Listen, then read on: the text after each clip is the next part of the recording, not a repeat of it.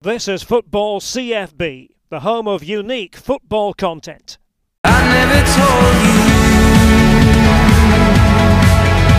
You scared off the vultures.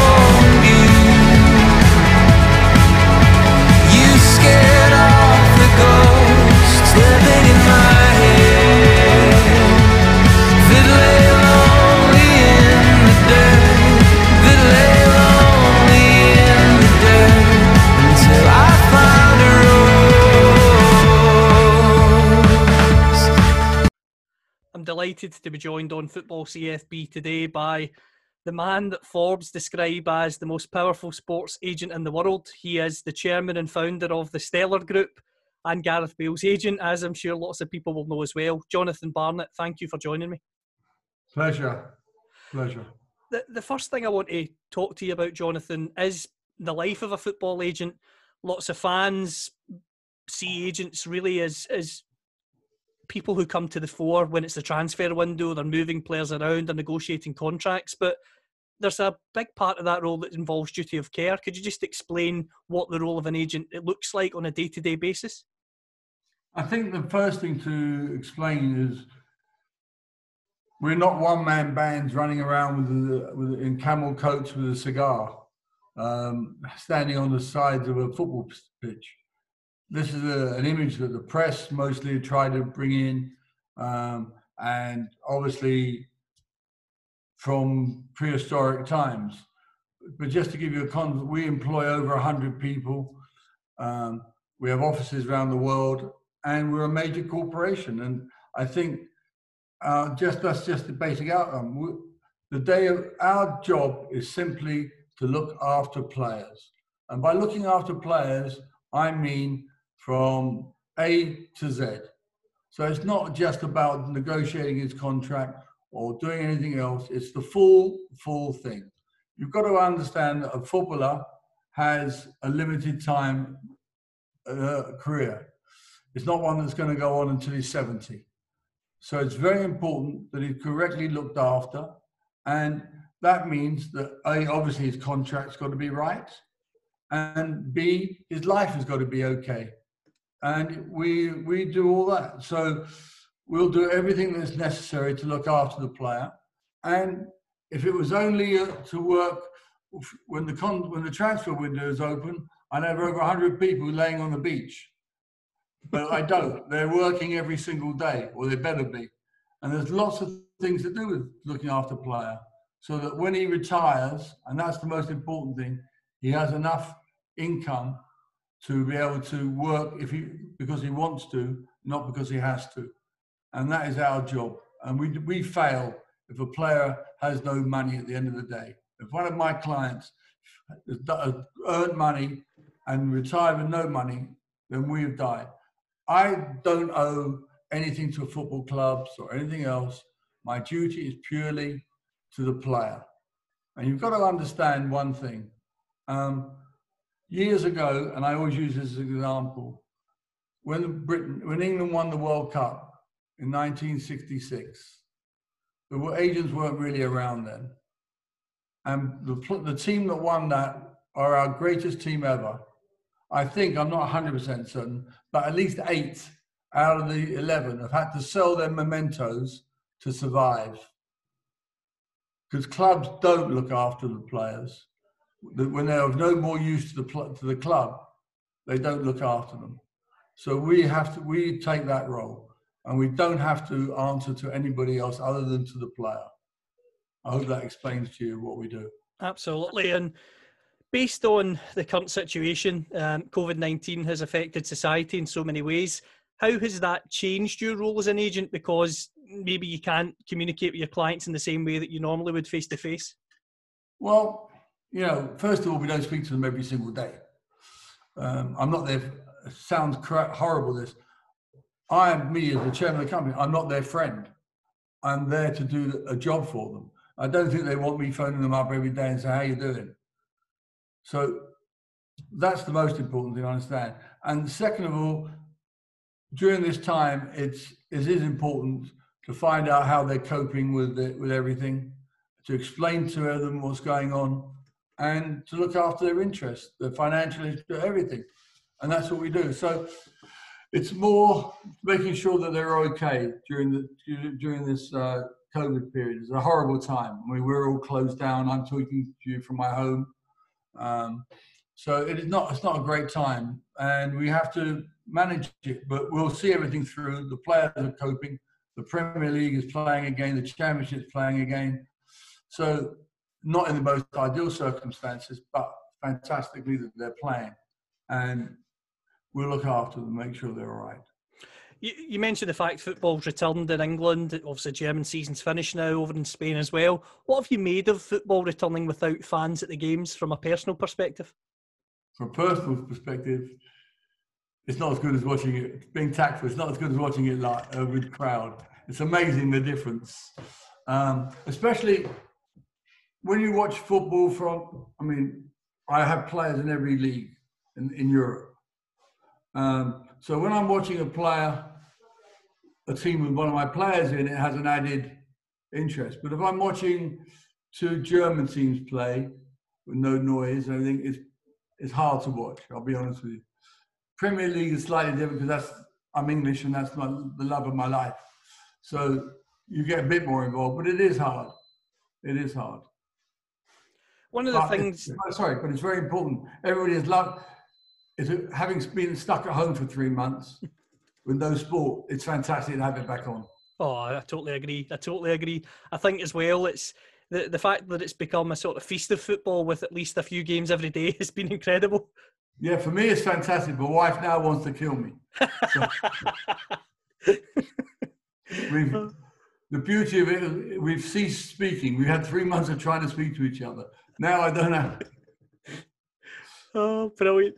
Um, one of the things that I'm really interested to get your perspective on because it affects your industry is the, the, the, proposed FIFA reforms, commission caps, greater regulation of football agencies and agents. What, what's your thoughts on that? Do you think it's a move in the right direction or do you think it's quite archaic in its, in its thought? I think it's an absolute disgrace. I think what FIFA are claiming and what they're saying is, is disgraceful. First of all, with all due respect to FIFA, if we go back and say how many people in FIFA have been committed crimes and how many agents have committed crimes, I think that speaks for itself. I don't know. I don't. You, I hardly know an agent that's been committed committed any crime. I know a lot of FIFA.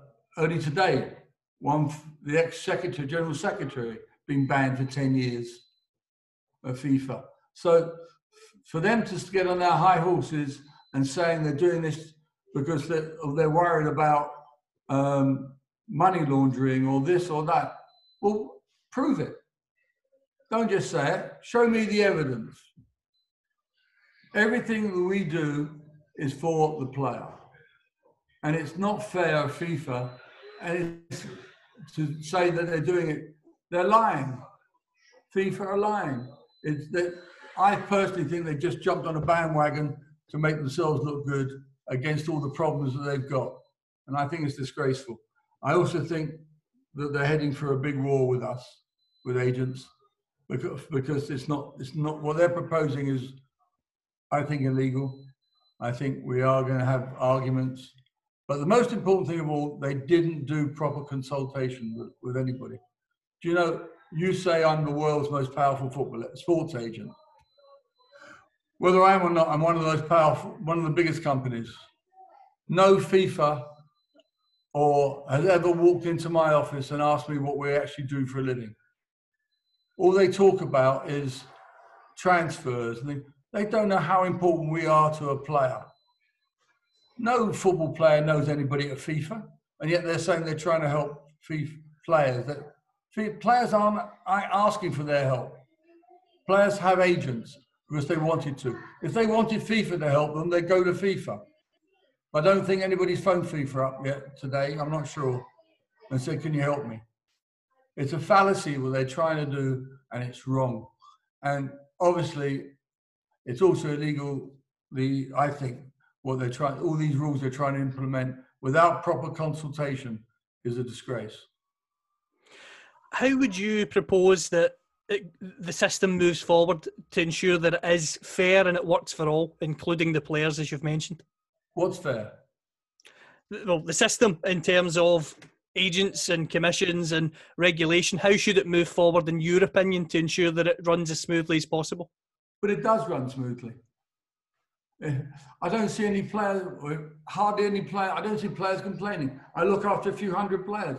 I don't have anybody complaining. If they didn't want to be with me, they wouldn't be with me. I hope what I've done is earn money for players.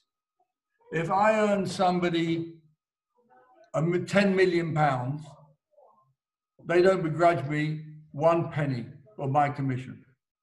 If I if I only earn that player one pound, they would begrudge me every penny. So no players are begrudging me. Clubs, should, the actual tables when they come out, it's a hell of a coincidence. If you look the last few years, the clubs that have paid agents the most money are the clubs that have been the most successful. It can't keep being coincidental. The ones that moan about the agents are the least successful clubs.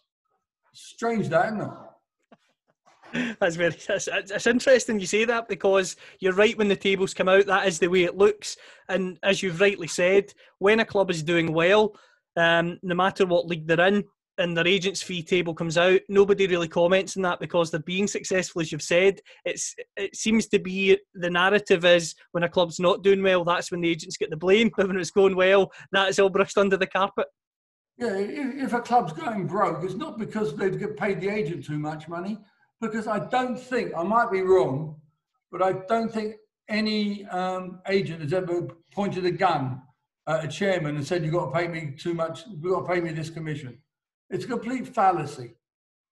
They pay what they think is what players, whatever the deal is, they play the word. The player agent gets, we can't stop a deal. This is where some people get confused. If I, with all due respect, if I get you, if you wanted to go to a bigger, a bigger job, I don't know, somebody offered you a job for, for 50 million pound, I guess stupid, 50 million quid more, and they won't pay me my commission. So I say to you, sorry, you can't go to that job because they're not paying me my commission. What would you do? I would pay you the commission. You tell me to piss off, basically. right? Yep. And that's the truth. So this this stupid fallacy that an agent can stop a deal is wrong. But we're entitled to get we earn money for our players, we're entitled to get paid. And it's nobody else's business except the, the player and myself how much I get paid. And for FIFA to interfere or anybody else is pure and utter stupidity and jealousy. Well, that's Yeah. that's what I was going to come to next in terms of that. Because of the success that you've had and the Stellar Group has had, do you, uh, is it your opinion? You said jealousy there that because you've been so successful, there are envious eyes that look towards yourselves and think, right, we need to try and bring them back into the pack by creating rules such as this. There's always going to be jealousy. I don't think, funny enough, I don't think I'm very friendly with a lot of agents. Some of the big so-called super agents are my some of my best friends.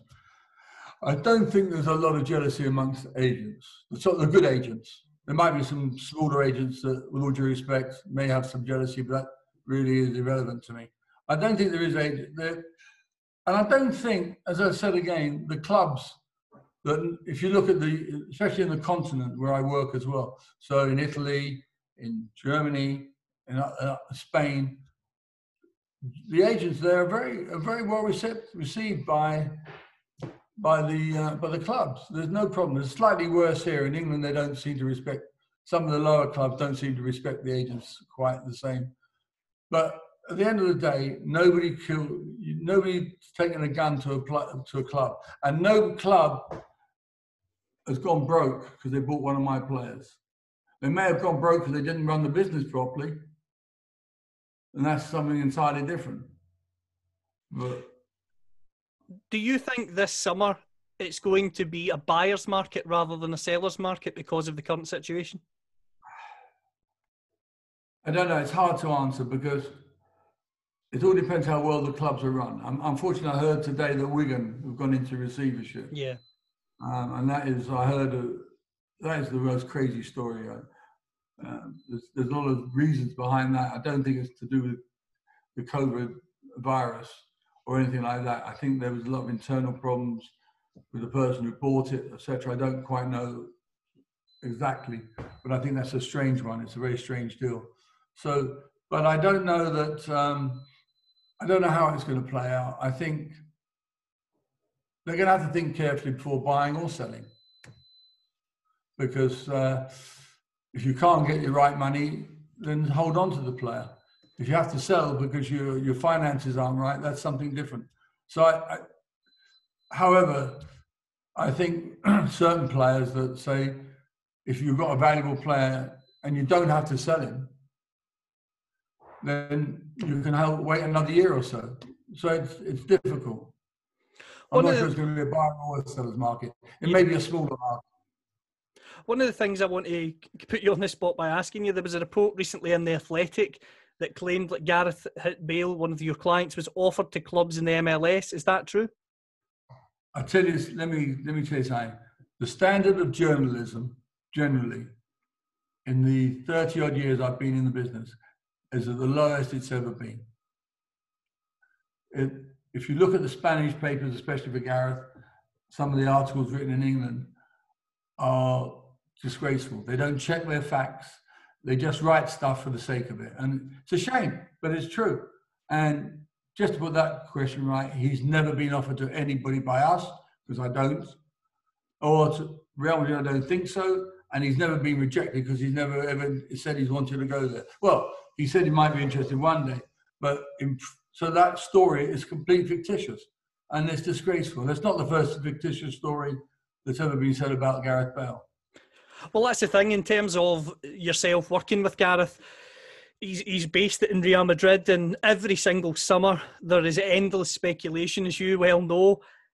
How do you, you and Gareth handle that? Is it just business as usual? And if a move comes up, that's when you'll deal with it? Yeah, the truth is, the 99% of the players don't give a, don't give anything, couldn't care less about what's written. It's insignificant because nobody believes it anymore. You know, the days of the, the, the really good journalists have gone. Um, and so the players don't even read it. it. It doesn't affect them. It really doesn't what's written.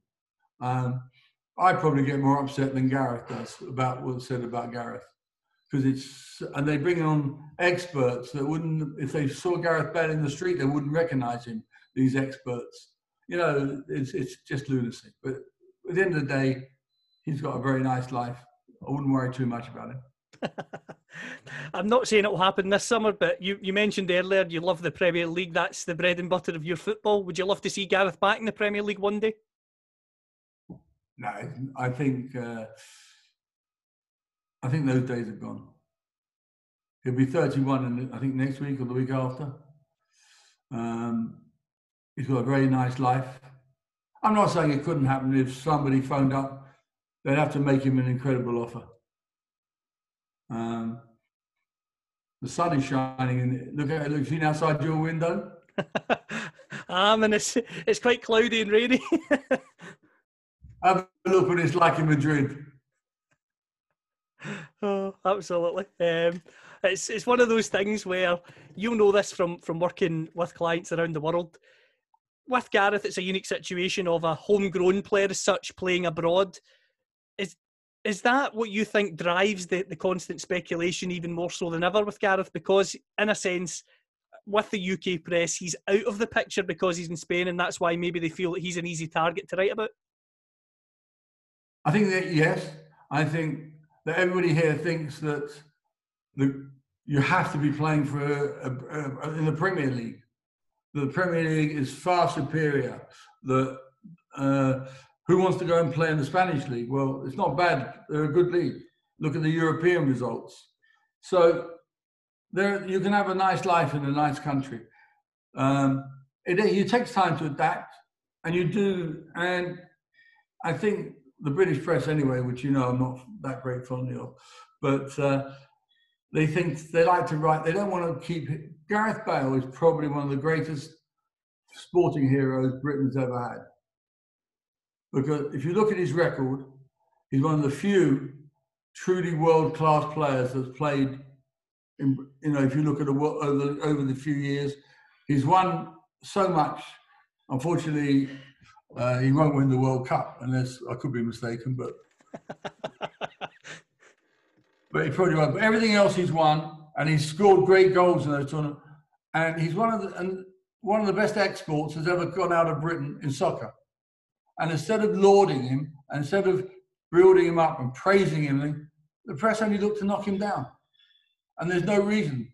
You know, years ago, um, when Gareth won the uh, the award, uh, the PFA Player of the Year award, um, that night he brought his his mother, his father, his grandfather, and his sister and his brother-in-law to the awards from Wales, and they came in in a people carrier, and then they went home in a people carrier with Gareth. He was sick. The next morning, one of the newspapers wrote uh, with a, an article saying how he, they saw him. He was seen dancing in a discotheque in London on the tables of the club. They ran that story. They got sued and they had to pay damages, but they ran that story. And instead of praising him, they looked to find things. And he was it was close. He was only about 100 something miles away. I'm, I'm conscious of your time, Jonathan. The last question I've got for you, um, a broad question in terms of the Stellar Group. You founded the company. It's now global. With my partner David. With your partner, you, you founded that together. It's now global, as you've said. It's a corporation. It's massive. Just how proud of you of, of how proud are you of that success, and how did it all begin? It began with David and I sitting around a, and working at a kitchen table we had no money. We we wanted. Uh, we started in cricket. Um, we're very proud of what we've achieved, um, but it's been by hard work and and doing well for the players. Um, I think we've grown reputation. Neither of us played football, so you know we didn't have the background, but we've employed the right people. Um, we've listened to people, and we have some skills, negotiation maybe, um, public relations and I think we're very proud that we've built up this business. Uh, and hopefully it'll go on for many, many, many more years. But uh, it came from nothing. We worked, for, and nobody gave us anything. But what we've done is by by doing some of the best contracts ever in in many in five leagues, four leagues, uh, so that we proved to players. So nowadays, players hopefully come to us. But believe it or not, I haven't been to a, a training ground in probably 20 years. so it doesn't work like people think it does. That's, that's, thank you very much for your time, Jonathan. I'd love to to have you back at some point as well um, and get into even more discussion. Thank you so much for your time. Probably, probably we'll get killed for this interview, but it doesn't matter. We'll live. So we'll dive down to the ocean and we'll make our home in a deep sea cave, and our shells will all be open. They'll be filled with song, they'll be filled with song. We'll dive down to ocean and we'll make her home in a deep sea cave, and our shells will all be open. They'll be filled with song, they'll be filled with song.